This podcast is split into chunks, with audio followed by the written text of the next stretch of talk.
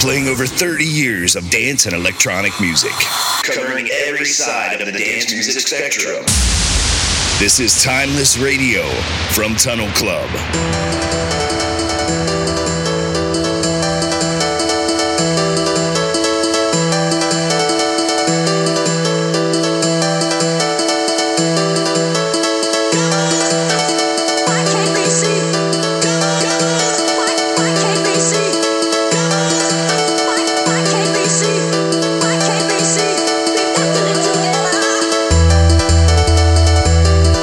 Welcome to Timeless, your monthly excursion across the dance and electronic music spectrum with ourselves, Tunnel Club.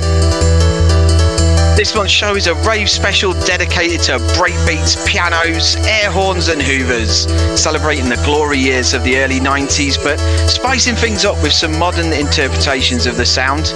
We've got tracks from AGT, Rave Crew, Isotonic, and Bizarre Inc., alongside many more classics. And to top it off, we've got an exclusive interview with Ian Bland from Rave Legends Dream Frequency as he prepares for the digital release of his new album 30 the original Ravers. Sit back and get ready for two hours of the best tunes from across the years. This is Timeless.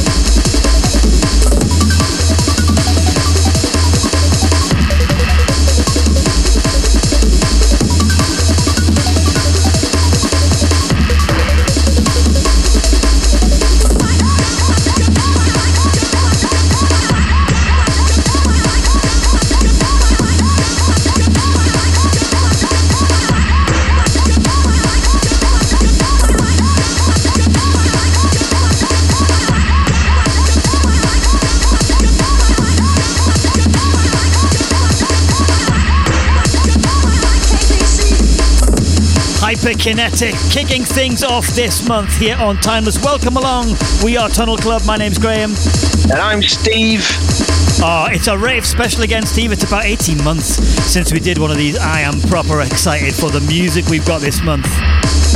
It is a really good mix of the old and the new. And uh, on that tip, G, this is a new tune. Yeah, just from last year, actually, on Subcode Records. The track's called Let's Rave Together. With a title like that, Steve, it could only be the show opener, couldn't it? yeah, great, great beats smashing through the uh, intro uh, and uh, launching the, the show in style, I think. Absolutely right. This is from the 212 EP on Subcode from last year. Was a vinyl release actually, plus digitally via Bandcamp and all the usual download stores. Essex-based jungle and hardcore label run by Lavery. And actually, you know, you, if you didn't know this was a new tune, you would absolutely place it in probably 92, 93, wouldn't you? Yeah, you would never know it was made uh, last year. But um, there's a there's a wealth of this kind of uh, material still getting made, and it just shows you the passion that people have for the music back in the early '90s, uh, and how it's a sound that people still love to this day. And we certainly do. Really, really excited about the music. As I said, that's coming in this month's show. We got a special guest along uh, later in the show, uh, Ian Bland from Dream Frequency. Really looking forward to getting him on and uh, hearing some of the stories of the rave years. Of course, we got some of your shouts and all the usual stuff as we do here on Timeless. So now, Steve, where are we moving? Well, we are going to go back to the early 90s, uh, as you'd expect, and uh, kicking off our selection from 1991 uh, on D Zone. This is Toxic and Original Style.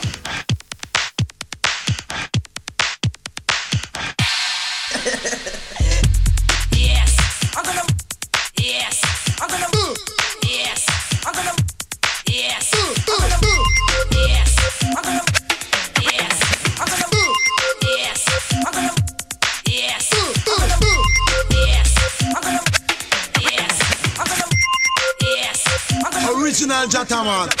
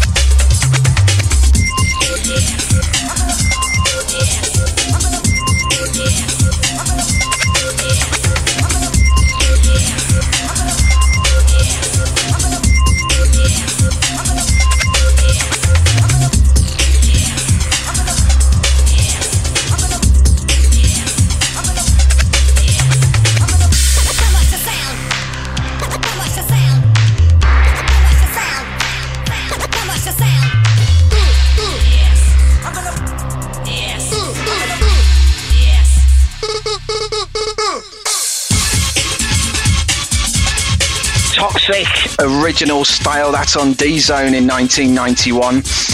D Zone, uh, one of the top labels of the era, with um, kind of harder tracks from the Dance Zone stable, uh, run by Andre Jacobs. And uh, there was some really cool tunes coming out on D Zone from the likes of Techno 2, Basics, and Greed. Um, and you can pick up most of their back catalogue now, remastered via their digital Bandcamp page. So really worth checking out. Uh, Toxic with Kevin Biber and uh, Marcus Austin and uh, we were just commenting, weren't we? It was this kind of this harder, angular style of music that was uh, the bridge between the bass breaks, bleep stuff, and then the rave era. Um, but you'd still hear these tunes mixed in with all the rave tracks um, uh, um, in the big events. You would, and it's kind of if you think about 91, obviously quite a lot of Belgian music was really big on the UK rave scene in 91, and that had a quite an angular sort of sound to it as well. And there's yeah. definitely a kind of a progression of influences from the late sort of 80s Detroit sound as it moved into Britain, and then the the, the, the um, bass and bleeps, and then this kind of thing, Belgian's influence coming in. And of course, by 1992, things were starting to to change in many other ways, weren't they? And of course, we discovered that thing called the piano. And I, I, think, Steve, fair to say, we're going to hear a little bit of piano on this month's show. Oh, yes, you can't beat a bit of rave piano. Absolutely right. 1992 on FFRR Records, Isotonic.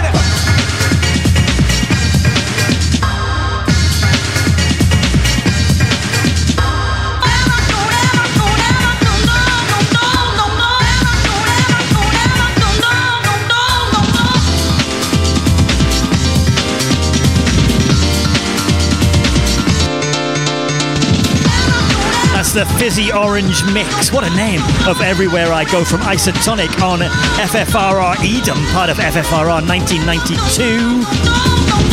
Uh, Isotonic was Chris Paul. If you go on YouTube and listen to some of his music from the late 80s, you would have no clue he was going to make banging piano hardcore like this, let me tell you. It was like proper, like uh, Johnny Hates Jazz sort of soul pop sort of singing thing. I mean, obviously, he went to a club one night, had something, and uh, and I think he must have turned turned a corner somehow. Yeah, he, yeah, he started making tunes like this. But the thing about this kind of tune, right? It's it's like about twenty tunes in one, isn't it? yeah, well, I, I always think that about the rave era. It's um, I think it must have something to do with you know, music. The producers were making tracks for the crowds, and the crowds obviously wanted as many euphoric moments as they could possibly get in one tune. And to do that, the producers had to think, well, let's let's just try and mix it up as much as we can, pack as much as we can into one tune, um, get as many reactions from the crowd as possible, and, and it's going to make them um, like our music. So um, they kind of knew what they were doing, didn't they? They definitely did, and it and it massively worked for the uh, for the environment as well, didn't it? You know that Yeah. kind of constant um, break, rise, drop, break, rise, drop, like, like on a on a cycle, something every twenty seconds for five minutes, and uh, Yeah. and so it goes on. Steve, we're going to go bang up to date again now. What's next? Oh yes, uh, really looking forward to playing this one. Um, this is AGT Rave Crew. Now, um, he, he kind of put together a compilation of tracks that were released between 2003 and 2008, bung them all together on a uh, on a release uh, that was earlier this month um, called Advanced Ganymede Technologies, and this is Death Ray 9001. This is Timeless from Tunnel Club.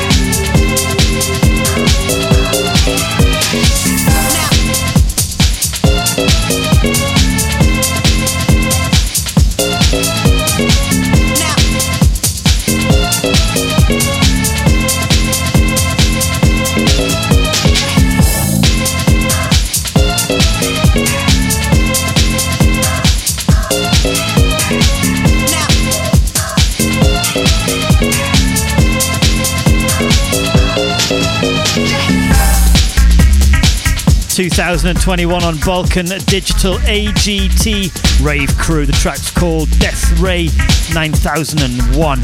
And again, Steve packing in everything but the kitchen sink. yeah, it's that uh, switch it up style that we're so used to with uh, the rave sound.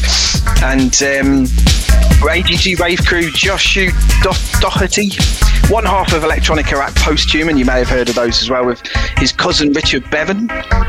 And uh, this, the album this is from, is just a really great modern take on uh, the, rave sound. Loads of the typical rave samples that you might expect, and synth sounds and everything. So, um, and it, but it's got a really amazing unofficial remix of uh, "Dominator" by Human Resource as well. So, really worth checking that one out. Ah, quality what is really good as well, you mentioned it earlier, Steve, during the hyperkinetic track, is uh, how much new music of this style is being made. And I wonder whether it's all being made by people who were there at the time or whether it's modern interpretations of the original sound. Or a bit of both yeah, I think you, you've hit the nail on the head with the last comment there. Like, I think there is a, there's definitely an undercurrent of uh, kids who are coming up producing music who probably have parents our age um, who, who, were there at the time, and uh, now they're just picking up on their on the sounds their parents enjoyed and uh, turning it into more great music, which is always good. It is always good indeed. It is timeless. You're with ourselves, Tunnel Club. If it's your first time along, welcome to the show. Every month we do this. We pick a year, we pick a style, we pack in as much music over two hours as we can. This month it's our rave special with bangers from back in the day and the new stuff all the way. Ah, oh, 1991 now. This is a massive, massive record on all around the world. Tell me you weren't in a field somewhere with hands in the air to this Love Decade.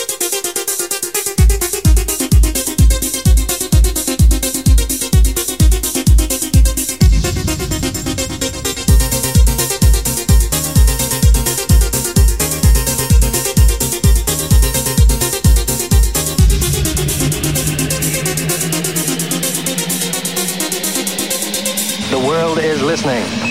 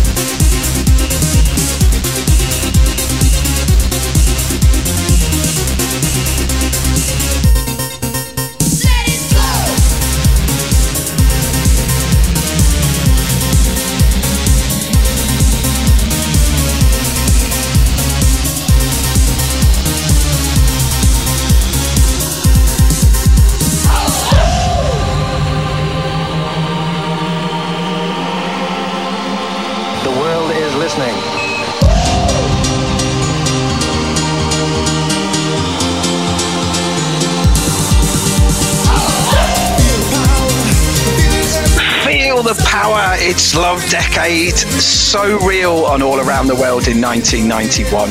Now, if you're going to have a track that really gets you to, to look around you in a crowd and say, dance with me together in harmony, then this is the track, isn't it, G? Oh, honestly, Steve, feel the power, feel it everywhere. So real, so real, so real. You make me feel, yeah, yeah, yeah. So real, so real, so real. I mean, the words are genius. It's basically, right, it's basically, this tune is just like build up to like some, the biggest rave moment in your life. It builds and builds and builds and builds and it builds and it's kind of whispering in your ear going, this is the best moment you're ever to have. Get ready because when it kicks off, it's the best moment ever. Everybody you can see around you, they're all your best friends. You love it, they love you. You've got to show them how much you love them. And then it goes boom. Oh, perfect, Steve.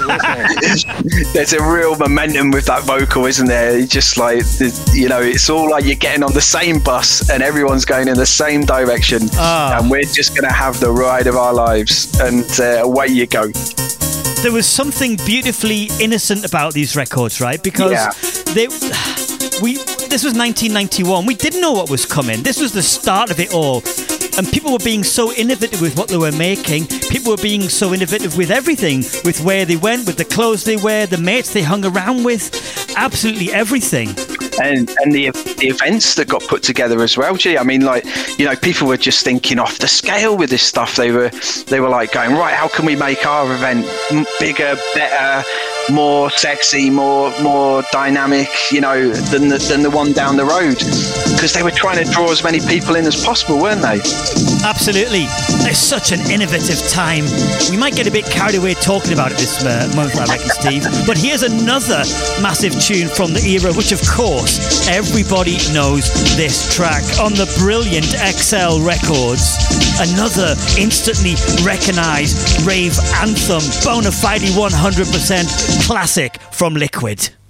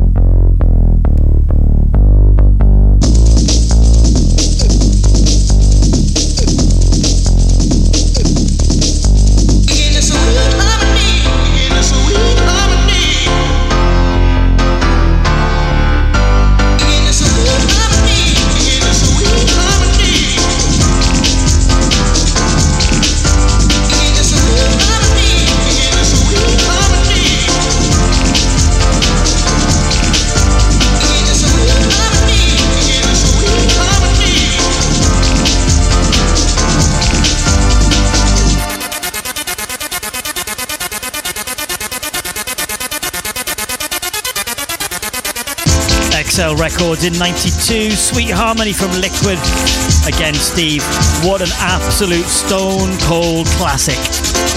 Yeah, I love that um, inventive use of the sample. I mean, obviously, it's such a, a recognisable piano line from CeCe Rogers' track Someday, but um, just turning it into something new and uh, bringing in the pads, really emotive pads, and the break beats, uh, and, and, the and the vocal as well. It's just um, absolutely epic track. That love it.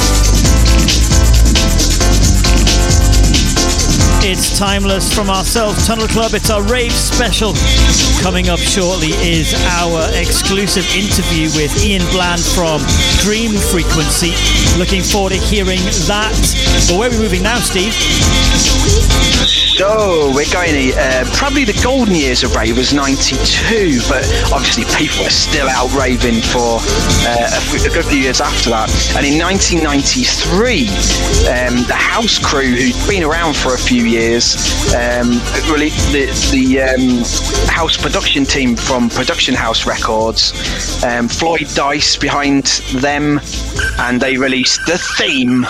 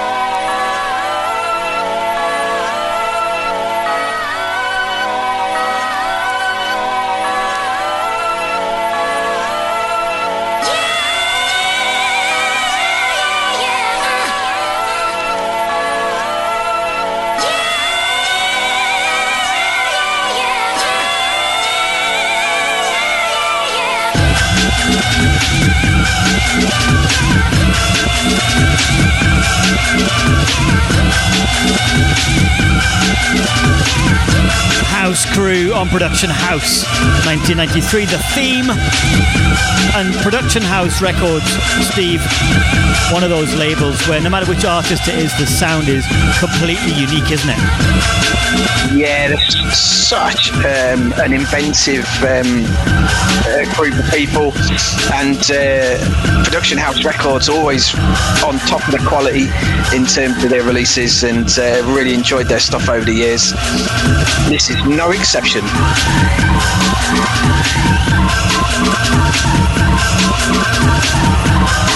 Let's get a few of your shouts in. As always, you've been getting in touch with some of your big tunes. Uh, where are we? Charlotte McCrory shouted for Moonstomp in the Dead Skinhead mix from Undercover Movement. That's a good tune. Not heard that for a while. Um, Malcolm Henderson had a couple of shouts. Steve Ramirez, La Musica Tremenda. Now, he was a great artist. I don't really associate him with the rave era, but absolutely banging tune. What else we got? Um, Malcolm Henderson as well. Oh, there's another good one. Skin Up Blockbuster. Remember that? Yeah, give us an E, please, Graeme. Absolutely of the era, wasn't it? And uh, Robert Hogg's been in touch. Thanks for getting in touch, Robert. Now, Robert has shouted another super recognizable rave tune. A tune which most people probably just know by its label name and the number of the track, and the number of the release, rather. I'm gonna pl- I'm gonna fade this down and start it. I want you to count from the first beat and see how many milliseconds it takes you to recognize this tune. Steve, are you ready? Go. All right, here we go. Here we go. Here we go. Got it yet? of course you have. Edge Records number one. DJ Edge Compounded.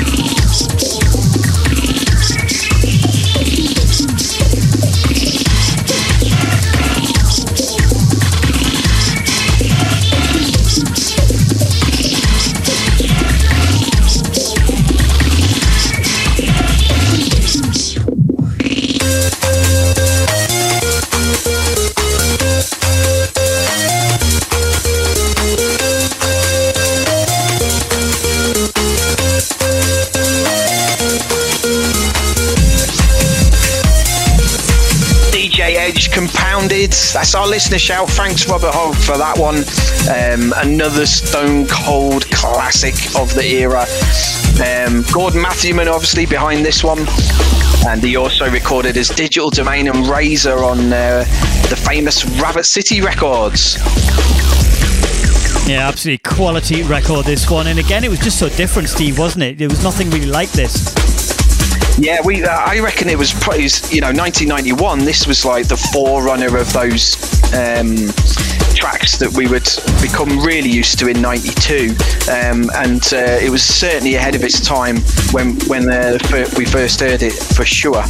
Definitely. It's our rave special.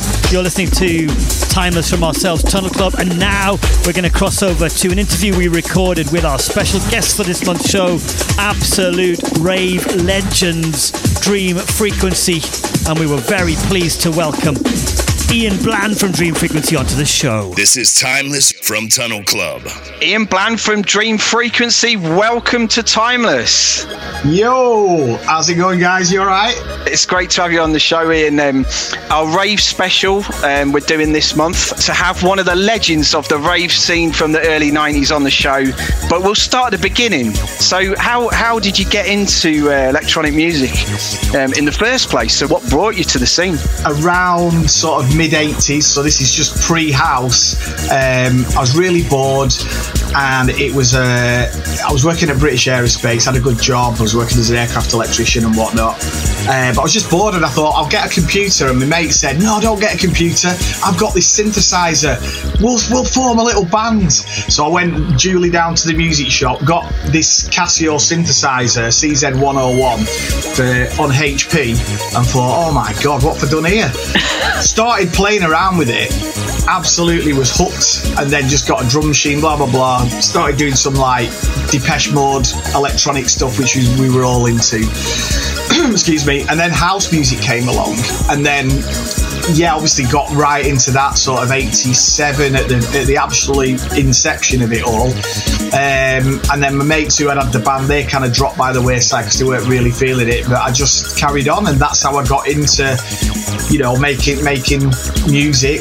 Um, listened to various radio stations. Stu Allan Key 103 was pretty influential. Well, ultimately influential for a lot of people in Manchester and around Lancashire. So I was hearing all these like sounds, and I heard a guy called Nick Halkes come on, who set up XL Records, and he signed us. And it, yeah, it was just, it was just one of them sort of slow build stories, and yeah, it, it's just been a ride ever since, really. So was it a case of um, you were you were making tunes in your in your sort of home studio, and then you were kind of sending these out to people and just banging on the door, keep banging on the door until you got to somebody? It, it, do you know what? Probably before house music, we were making like odd demos. Like I say, I mean, think think along the lines of Depeche Mode, Pet Shop Boys, a lot crapper. and then obviously you're sending tapes because that's how long ago it was um, to these labels and was getting a lot of like no not you know no no no not what we're looking for blah blah blah. And then with Nick I literally heard him on Radio Lancashire. There was a show with a guy called Gary Hickson and he had a dance show and Nick must have just been doing the rounds up here. And he said yeah I'm setting up this label XL Records um, City Beat you know. And I sent him the tape um, and I think I'd sent him about three or four tapes and he was like he actually rang me up and I couldn't believe that he'd actually rang me up and sort of said yeah it's not what we're looking for but keep keep sending them in which was really encouraging. And so obviously up in the game up in the game and then I sent him this one track called Live the Dream and I remember it was an odd conversation. Me on a paying phone in British Aerospace aircraft hangar, putting the two P's in, looking to see if my foreman was going to catch me on the phone when I'm meant to be working. Folded XL Records up and I said to Nick, "Oh, have you have you heard my you know my, my latest one I've sent you?" And he went, "Yeah, yeah." This is my neat impression of Nick. Yeah, yeah, I have. Uh, um, yeah, and I quite like it. And then he asked me this really weird question. I did pull him about this on an interview I did with him, and he goes, uh, he just turned the tables and he went, "Well, what do you want me to what What do you want me to do with it?" I was just like really green. I just went, uh, "Sign it," and he went yeah, I'll sign it. I know, honestly, um, and, and obviously I got signed. It was a thousand pound advance, which was a lot of money back then. and I think it made the top 100. But it was just the fact that I came off the phone going, "Oh my god, I've got a record deal," you know, even though it was a one single deal. So that was it really. So I don't know about knocking on the door. It kind of was, but it wasn't like maybe you know subsequently after that for a lot of artists where they're literally sending to all these labels. I think I just got lucky, but then when you think about it, you kind of make your own luck. And at that point, were were were you out clubbing? Was the were the influences coming from the clinic clubbing world, or was it music you were hearing on the radio, or you buying in record shops? Where was the, the influence on your sound coming from at that point? Um, 100% I was absolutely living it. It was like, you know, all encompassing. We were going to all the Blackburn parties. You know, there was a club down the road from me called the Park Park Hall, which you might you probably not never heard of, but at the time it was for us it was Hacienda Friday or Saturday, Park Hall. If you ask anybody around sort of 87 to sort of 91, particularly the early days for us, it was just educational. And then, like I said, the likes of Stu Allan, and they were all my influences. And it literally would be going out clubbing, coming back, and then, you know, brew times at British Aerospace. Just sat there, me with my headphones on, and um, yeah, just listening to all these tunes. I remember, I mean, you know, I, it's weird. I can remember hearing LFO by LFO on the first, you know, the first time I ever heard it was in in the brew pen at British Aerospace, you know, at like nine o'clock, going, oh my god, what a tune! So all they they were like all my influences and all the house sounds of, you know, Chicago and Detroit. So, so it's one thing going from your first signing, and you know it's dead exciting, and you're out clubbing it, but things really went to a, an entirely different level for you, didn't they? Pretty quickly. Yeah, when I look back, it felt. I can only compare it with like going to secondary school, where at the time it, fe- it felt like you maybe there for that five years, maybe at secondary school. It just felt like 20 years compared with when you're looking back five years now in your life.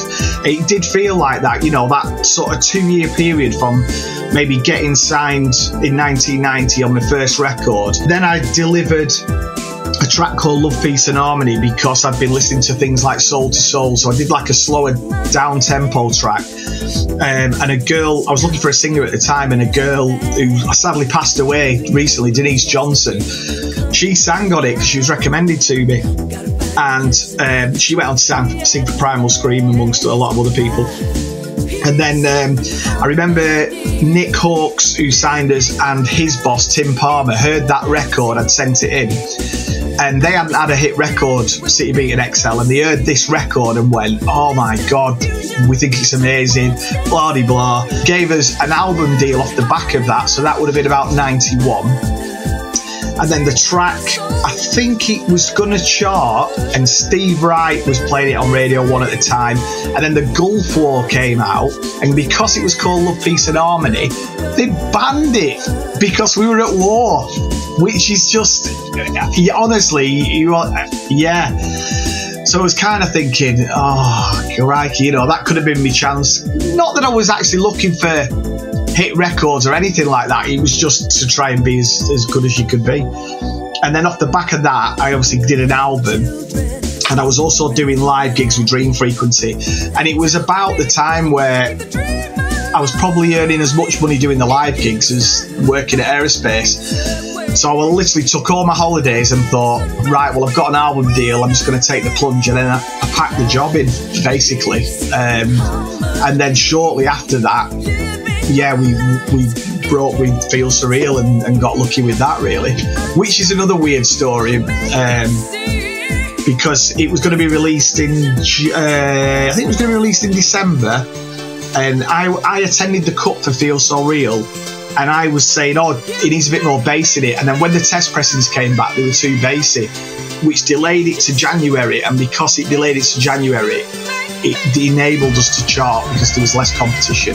So then we got top of the pops, blah blah blah. So yeah, it's a weird, it's a weird journey. But yeah, at that time we were absolutely flying. We were living it, living it. Nearly made uh, top 20, didn't it? Uh, I think it was 20, 23 actually in the UK charts. That one in. Like I say, you know, I never started making music genuinely to, to sort of go, yeah, I want to be famous, I want to be rich, I want to be on top of the pops, and none of that. But because you've grown up with top of the pops all your life, you're always, you know, you, are thinking, bloody hell, you know, you never know. And I remember we'd done a we'd done a gig, Bognor Regis or somewhere like that, and we were driving back. It was like Easter. No, it would no, it would have been Christmas. It would have been Christmas time. And I think Feel So Real had got in the charts at like 29. Um, and then we were listening to, we were in two cars and we're going through these like country roads near Bognor Regis on the way home or wherever and we were we were all listening to the charts going down the top 40 so it must have been a Sunday night. And um, it was like 28 27 26 and you're thinking oh shit it's dropped out it's dropped out. And then he got to like 23 and he goes dream frequency and we were like like pumping the horn and all that. And then on Monday the record company rang us up and said, "Oh yeah, Top of the Pops have said they, they want to have you on." Like, so yeah, we, we, we did that, which was a bizarre experience, but yeah, it was good. So those tunes in uh, in '92, they they must have led you to be like PAing all over the country. Um, what's what was it like to be on the road, like just playing the music that you loved? And what sort of atmospheres did you feel that year? It must have been. I mean, it was a huge year for rave. Absolutely, uh, because for me, I mean, everybody's got their favourite year of dance music, but for me, it was '92, just because, just on a musical level, it was just before hardcore so you were getting tracks like DJ Seduction, Prodigy, obviously ourselves, Moby was was breaking, but it wasn't going stupidly fast. It was all in a sort of you know maybe to maximum one three eight to sort of you know, um, and it was it was just a golden time. Frank De Wulf, who you've had on, you know all them tunes, and it's some of the atmospheres. You know when you look back, and obviously tablets were working and all that jazz. You literally you, you did a track and a piano drop happened, and you've seen the videos. I mean, yeah, you know, there's um, there's a famous one going around that's been doing the rounds for about a year now, where difference between 2000 and you know 19 and you know that one where Quadrant Park and you know, and it literally was like that. It was, oh man, it was unreal. You drop a piano track or a big moment, and the crowd were just going mental you, I, you, seriously, if you filmed it, you couldn't you couldn't put that energy into words. And um, we were gigging Thursday, Friday, Saturday, every week for at least two two years solid, at least. And then some occasionally, maybe a, a Thursday night here and there.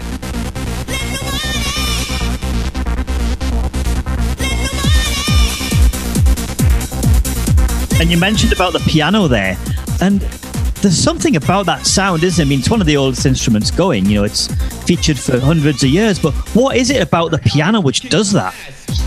I don't know. I don't know. It's a crazy one, isn't it? I, I sometimes try and think about that. Is it is it certain frequencies or is it something about it that yeah at that time strings and pianos whether it just resonated with the body and whatever you took or not even took just the atmosphere of that particular that drop, that release, that breakdown where people just had a voice and just went, what? And it just wasn't even about, you know, it wasn't about superstar DJs then anymore. You know, nobody even looked at the DJ to be fair. I mean, obviously they knew and respected people like you Carl Coxes and all that.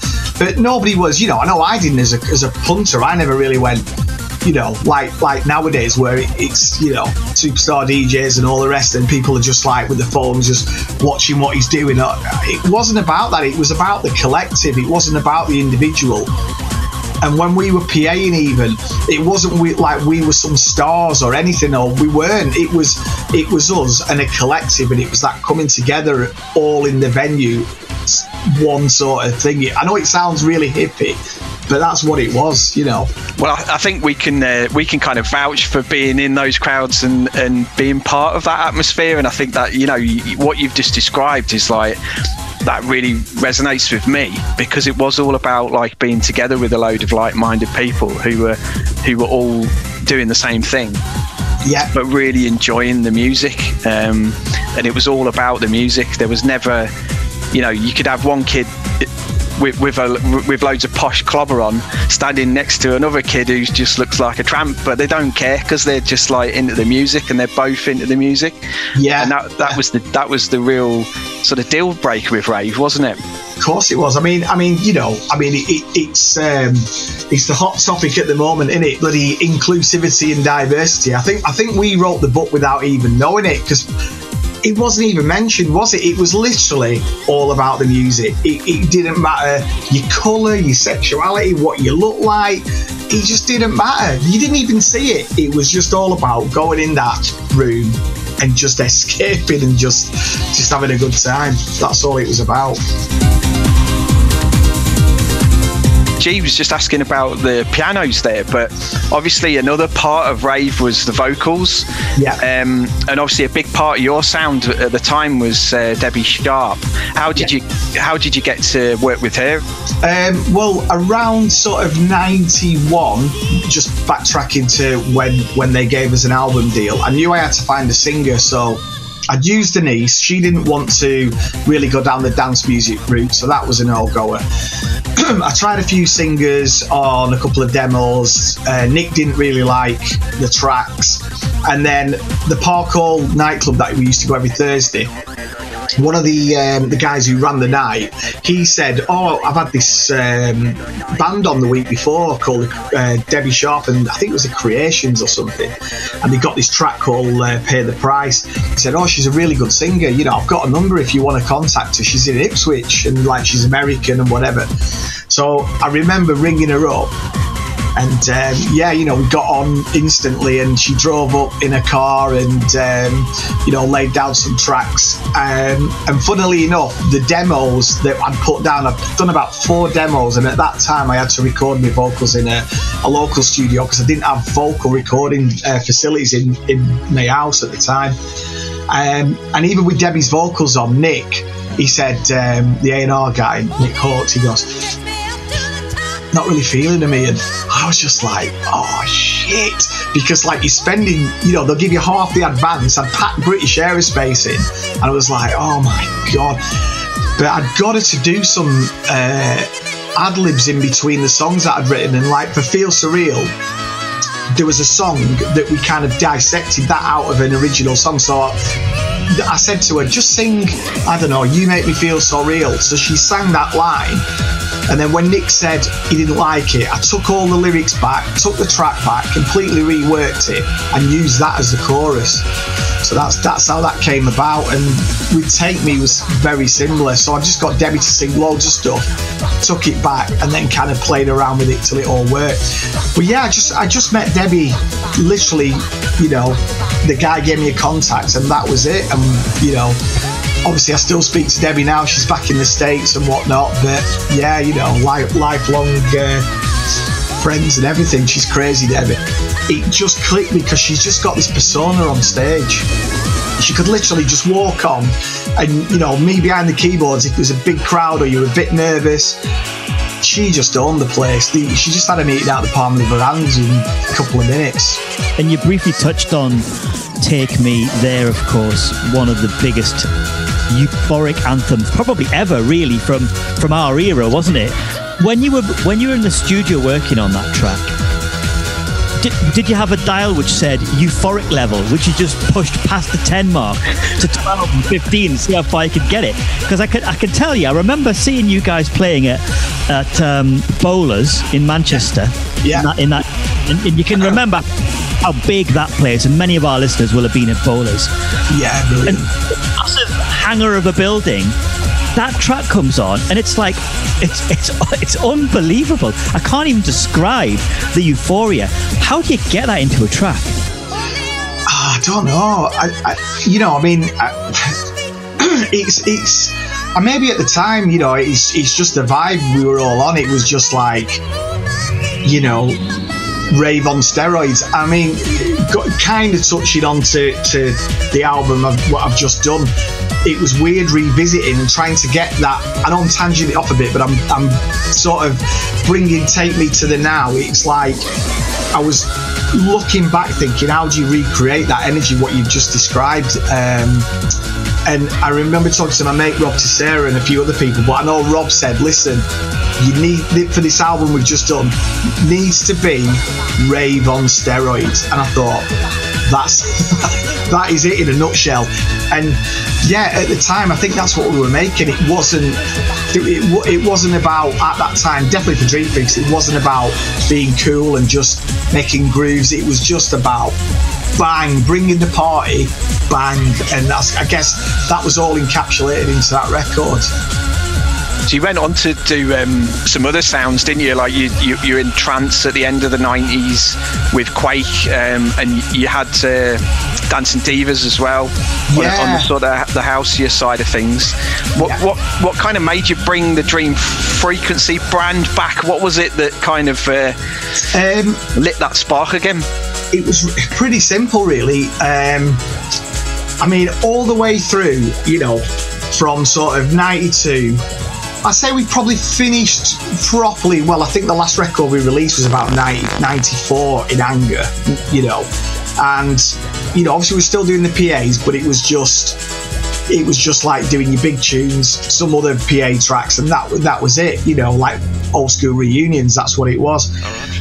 so fast forward to sort of last year, and I've always shied away from doing any Dream Frequency stuff because it was a bit of the pressure of re- you know reliving that and and doing the justice to what we did for the now and all the rest of it and I, re- I, was sat in this very studio, and um, there was a guy, Mark Pickup, who was do- producing a track for, and I was having a bit of a moan, sort of saying, "Oh, I'm doing all this new sort of house stuff, and it's it's bloody hard work because you know nobody wants." And he goes, "Blandy, you'll be doing Dream Frequency till you pop your clogs. Why don't you just do a Dream Frequency album or something?"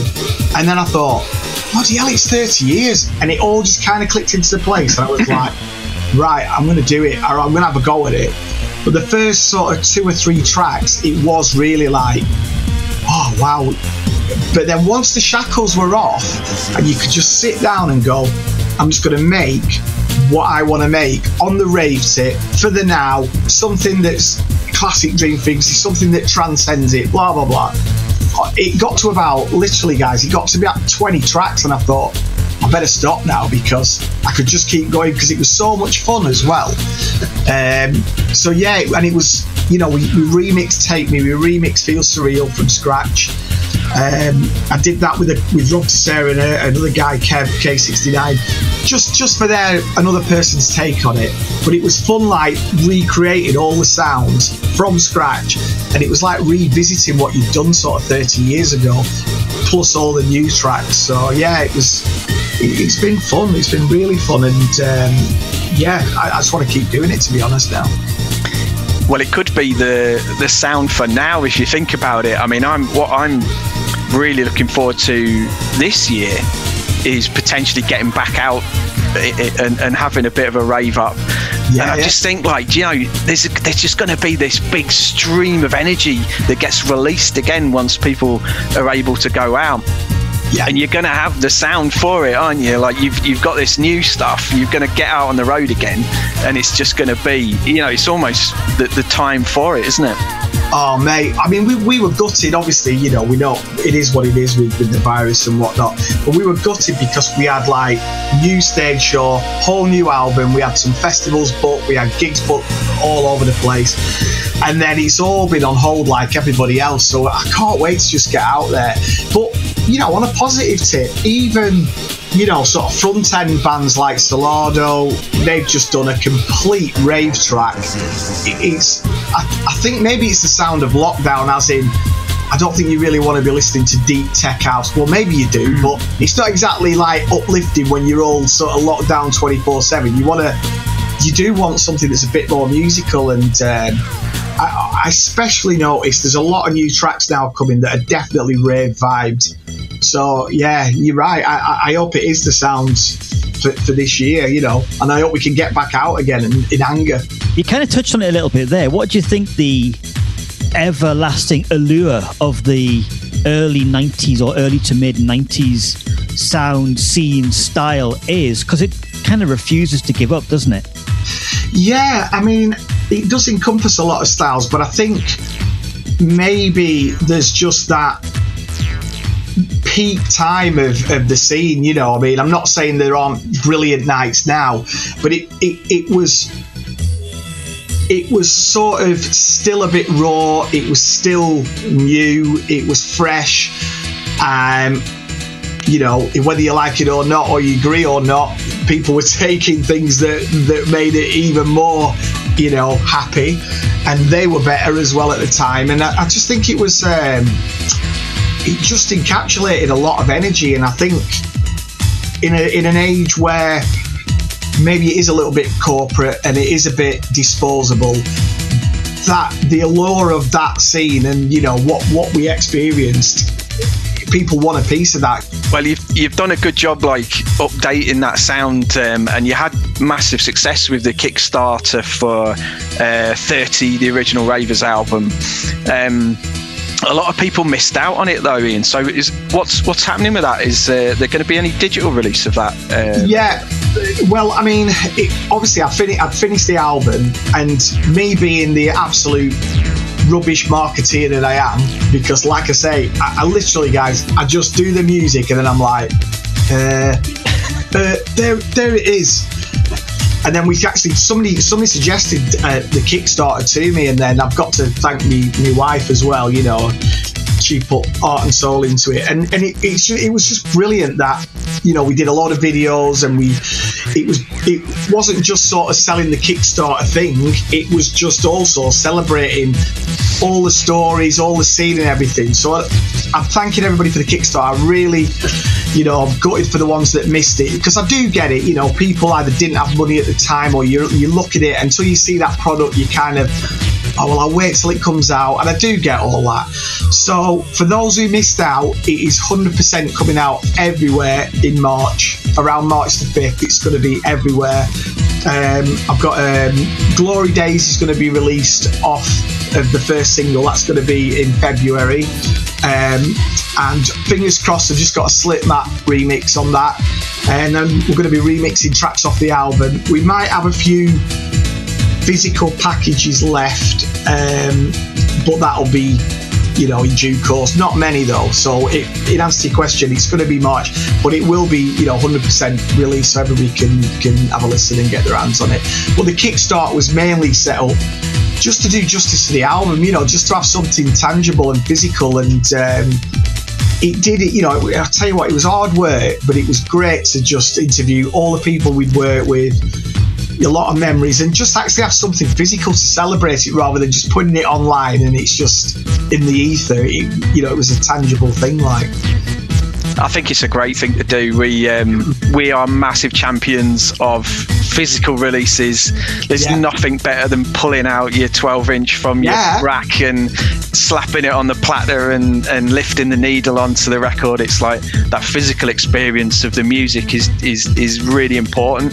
So it's 100% the right thing to do. Um, and and you know, judging by how much your uh, vinyl release is going for on uh, Discogs, you you kind of it's kind of sought after already. I don't know whether you know, but it's uh, in three figures on uh, on Discogs. Yeah, I saw that. I mean, that is pretty crazy. I, you know, I, I, I shared it um, a few days ago, like tongue in cheek, you know, but I was just like, you know, just laughing really. But um, yeah, it's, it's it's crazy that, some guys put it on there. I Don't know if anybody would buy it for that, but you never know, do you? But yeah, you know, like you say, that it's just, it's just, you know, I mean, I've got my album. You can't see it out of shot. I've got the album in a book up there, and for me, it was always about. I know is a weird one, but even smelling it, smelling the the cardboard and the vinyl and getting it out and all that even if you never play it and you put it on the wall and you just look at it now and again. I don't know if it's a bloke, predominantly blokes thing, collecting train sets and stamps and vinyl. I don't know what it is about collecting, but yeah, definitely something about it. Music is the answer. I think it, you know, it always has been for me. Um, so yeah, whatever is your escape, get into that. That's my advice.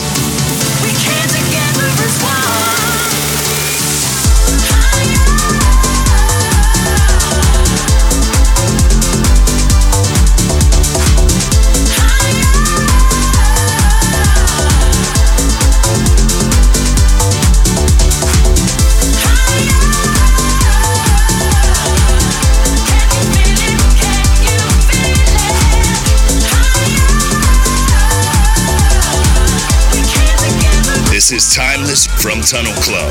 Huge thanks go to Ian Bland from Dream Frequency, our guest on the show. Absolute legend, Steve. Yeah, and still making the music. I think he's gone back to his passion, gone back to rave, uh, and the and the 30, the original rave of Ravers album out in March on uh, on digital. So looking forward to hearing what else is on the album. You can hear in the background "Glory Days" from the um, from the album absolute banger. The tracks you heard through the interview Live the Dream, Love, Peace and Harmony, Feel So Real, Moog Addiction, Take Me, Euphoria, Satisfaction, and this track, Glory Days. I really, really enjoyed chatting to Ian and the passion that he's obviously still got for the music and the passion for the scene and everything around it. And he just, he's just infectious in his buzz about it all, Steve. Absolute ledge. It was really great to chat to Ian. Many thanks for coming on the show. Um, really enjoyed it. Thank you, Ian. Really enjoyed that. We've had a good few uh, people on the show now over the last couple of years, Steve. I think the last uh, rave show we did, we had uh, N-Joi on, didn't we? So uh, yeah, nice to get another legend on. I wonder who we'll get on next time. It's timeless from ourselves, Tunnel Club. It's our rave special. We've got stacks more tunes still to come before the end of the show, but we will be right back directly after this. Playing over 30 years of dance and electronic music, covering every side of the dance music spectrum. This is Timeless Radio from Tunnel Club.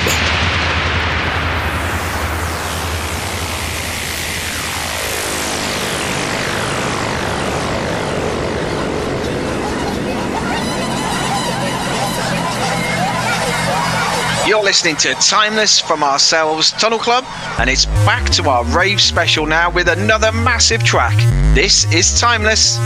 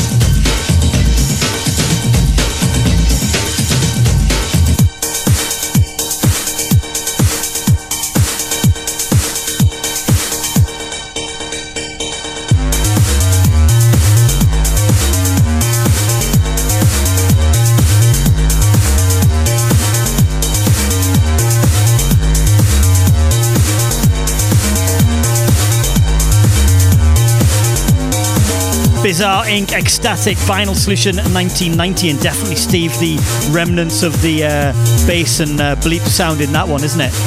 Yeah, definitely another forerunner and bridging sort of track into the rave era, um, and, and sampling. Uh, massive chunk of orbital classic chime on that one as well.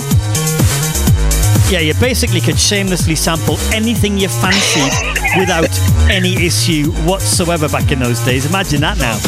Yeah, and I, I think it was probably because in the, the, there were so many people going to raves and so many people into dance music that you could probably sell 20, 30,000 copies of a 12 inch and not get anywhere near the charts still um, and, and kind of stay under the radar. So no one was really asked about whether you get tracked down for nicking a sample or, or not, were they really?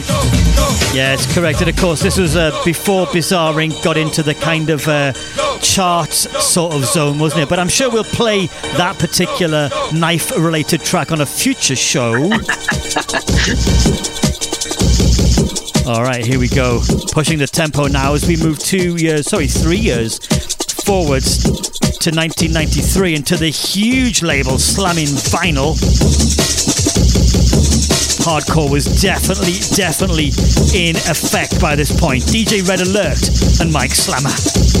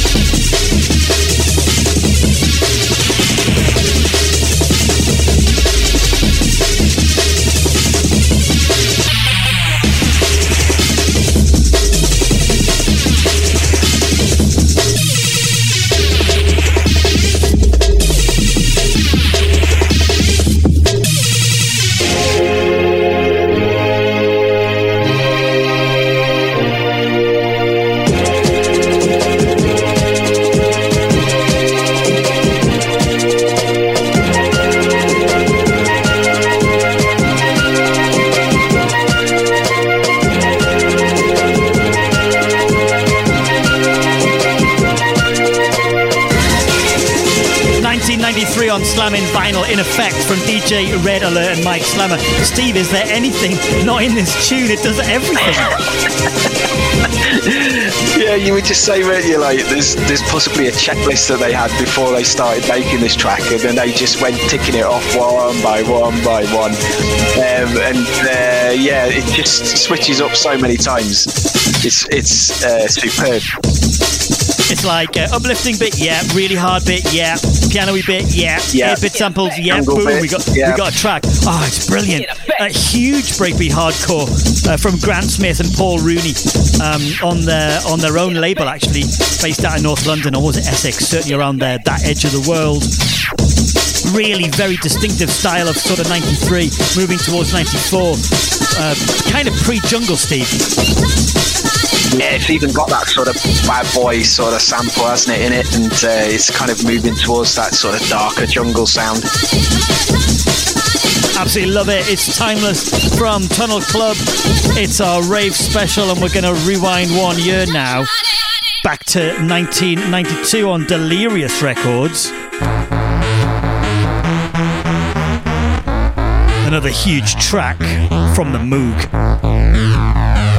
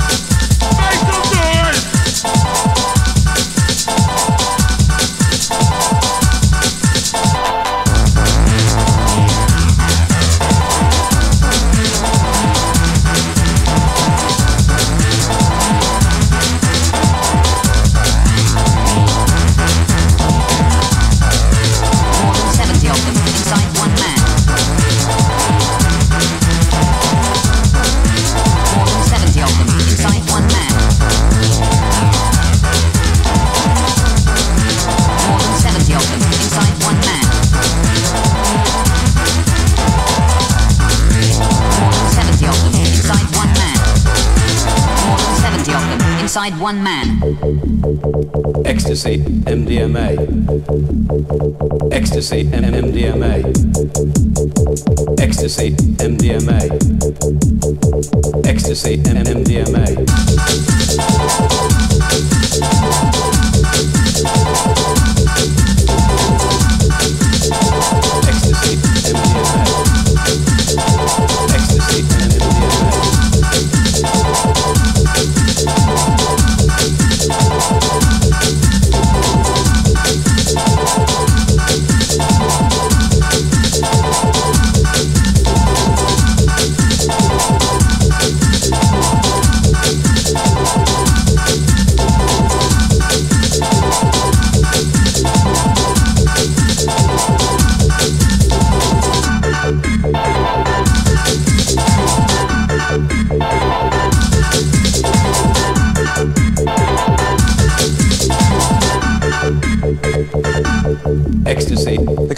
Warned today of the unprecedented threat posed by the drug ecstasy.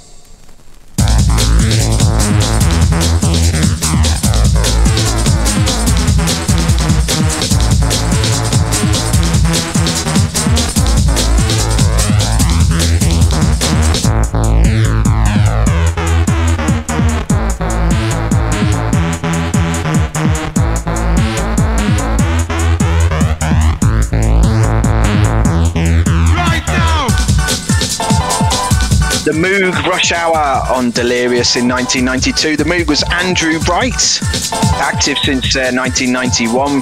Releases uh, originally on uh, Chill Records before setting up Delirious Records and another label, Beehive, with Neil Baker. No pretenses really, G, with this track, is there? Referencing, uh, of course, the drug angle of the of the scene. Uh, uh, um.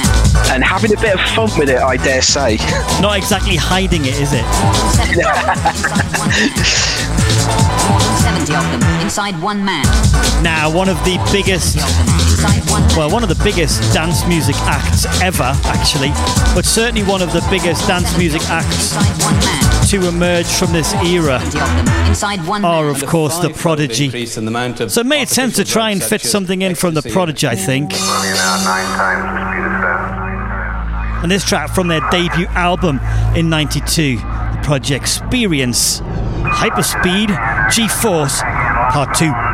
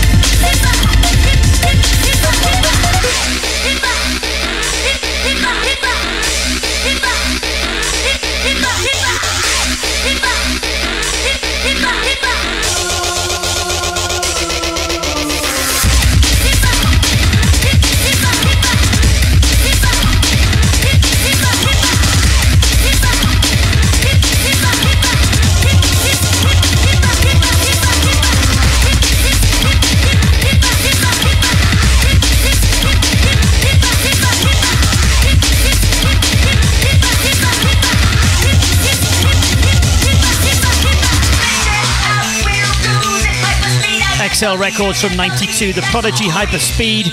And Steve, we spoke earlier on about how recognizable certain artists and certain labels were. I think nobody, absolutely nobody, was as recognizable as what The Prodigy were doing right back at the start. Yeah, Liam with his uh, break beats, they're uh, totally recognisable from the Prodigy sound, aren't they? And he always had a unique way of putting tracks together. You just knew it was a Prodigy track. Yeah, absolutely right. The, and the production quality was miles better than most things at the time. Just listening to this track now and thinking, this was 29 years ago, Steve. 29 years ago. The, and everything about it's just perfect. You know, the balance, the mix, the mastering, everything. Brilliant. Time for one of your shouts again now. And we're heading to Tom Martin. Thank you for getting in touch, Tom, with a darn fine recommendation, if I do say so myself.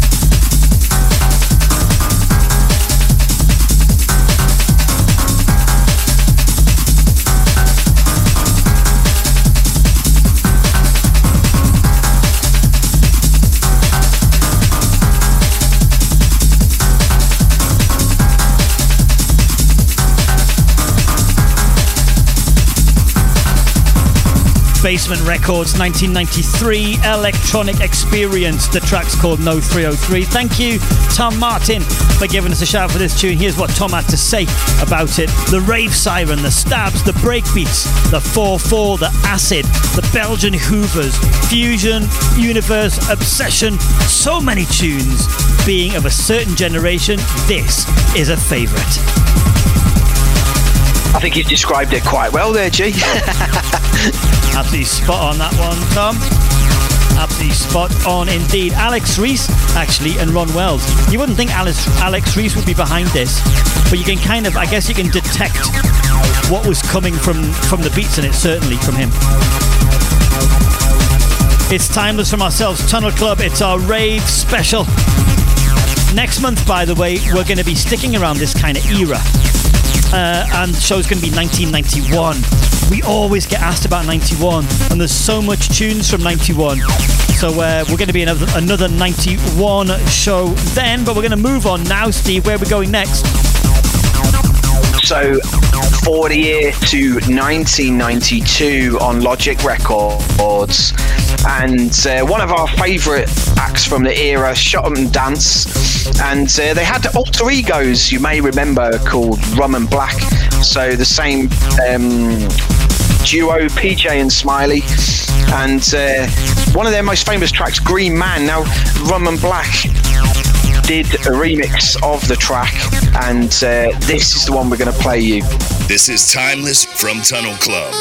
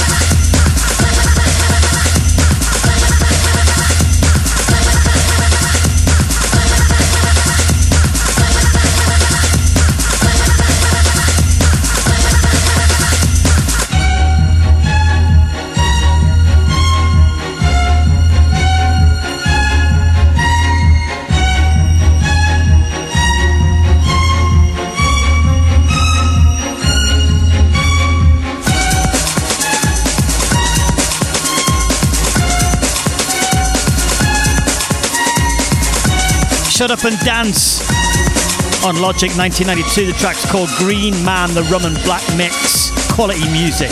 As always, these were another reliable duo, Steve. Yeah, so inventive. I mean, the original Green Man is a great track, but this uh, remix just takes it up a notch. And uh, both the, the original and this remix feature the string sample from the Last Emperor soundtrack um, by Ray. I, can't, I don't know whether I can say this. Ryuichi Sakamoto. Well done. Thank you. Dance with the speaker till you hear it blow. Let's move forwards now to 93 Hear it blow. Dance with dance with dance with the speaker till you hear it blow. on DJ Only Records. Bass Selective.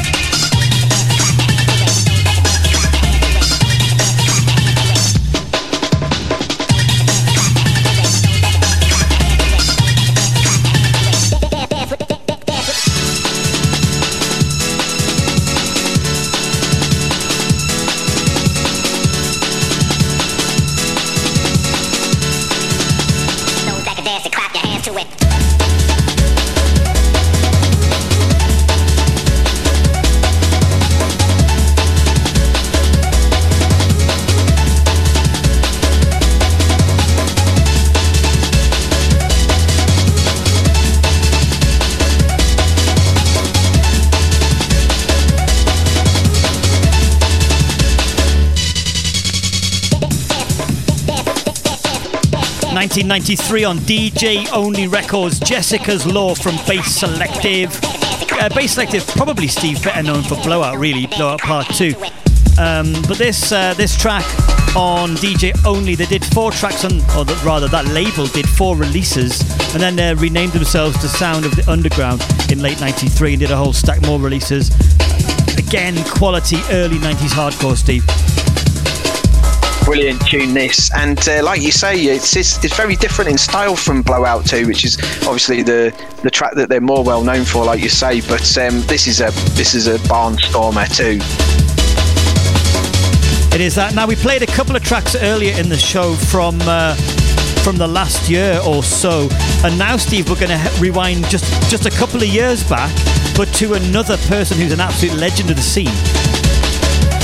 Yeah, we've got Mark Clair, uh, obviously from Four Hero, better known in his uh, hardcore raves moniker as Manix. And uh, in 2018, he released a new album, Hypnosis, and this is Join the Future.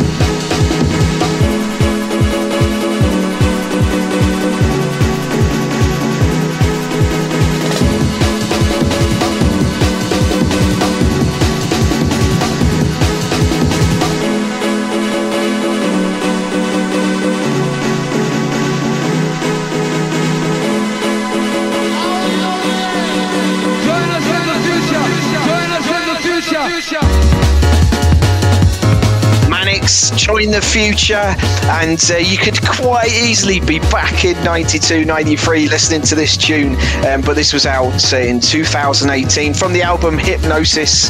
Um, really worth checking that album out, listeners. If you enjoyed Manix back in the day, still making great music um, and in, in the last couple of years.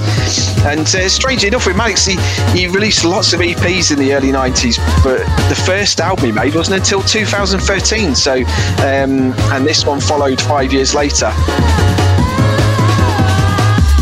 Uh, absolute quality, Steve. Back to 92 now. And another one of your shouts. Thank you, Stephen Drake, for getting in touch with this track on Network Records. And a different mix of this you might not know. It's Rhythm Quest, closer to all your dreams, the truly happy mix. This is Timeless from Tunnel Club.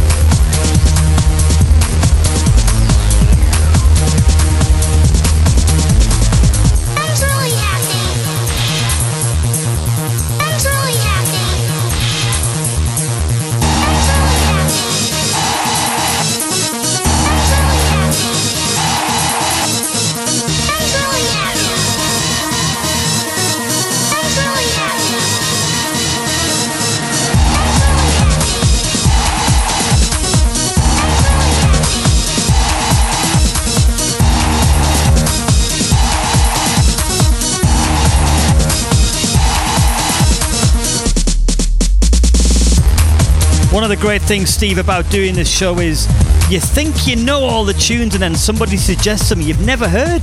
And I've never heard this mix of this ever.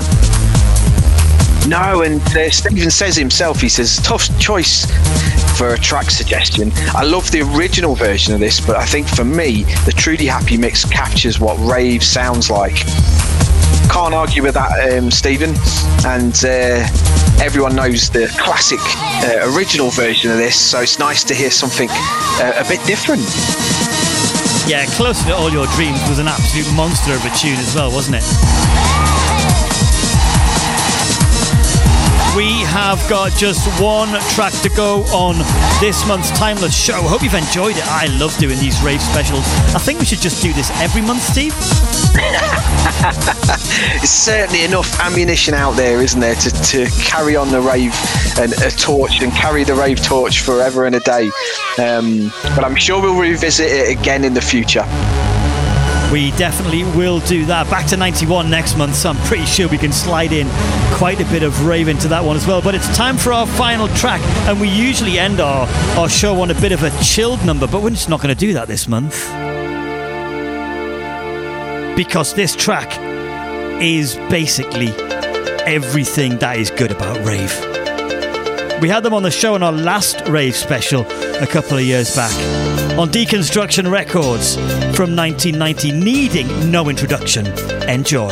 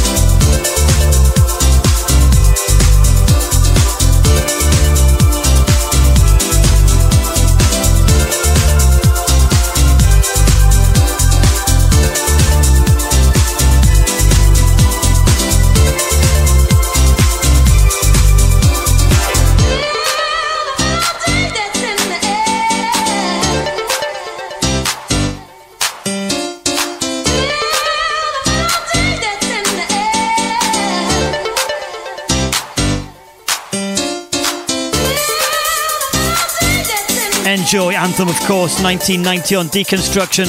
Closing proceedings for another month here on Timeless. It's been our rave special.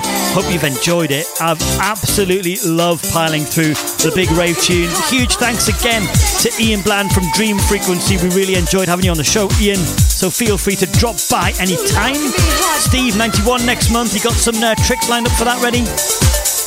Oh yes, uh, always thinking what we can uh, pull out of the record bag for that one, and uh, it's a great, another great year, isn't it? 91, and I'm sure we'll enjoy that one just as much. Um, enjoy a sim- suitable way to bow out. Just to say, listeners, if you've never got to experience the power and energy of uh, of the glory days of rave, then just hop on YouTube and check out the video of Quadrant Park going berserk to this track. It's about as close as you can get to the atmosphere without actually being there. I'd love to go back to it, Steve, wouldn't you? Oh yeah, mate.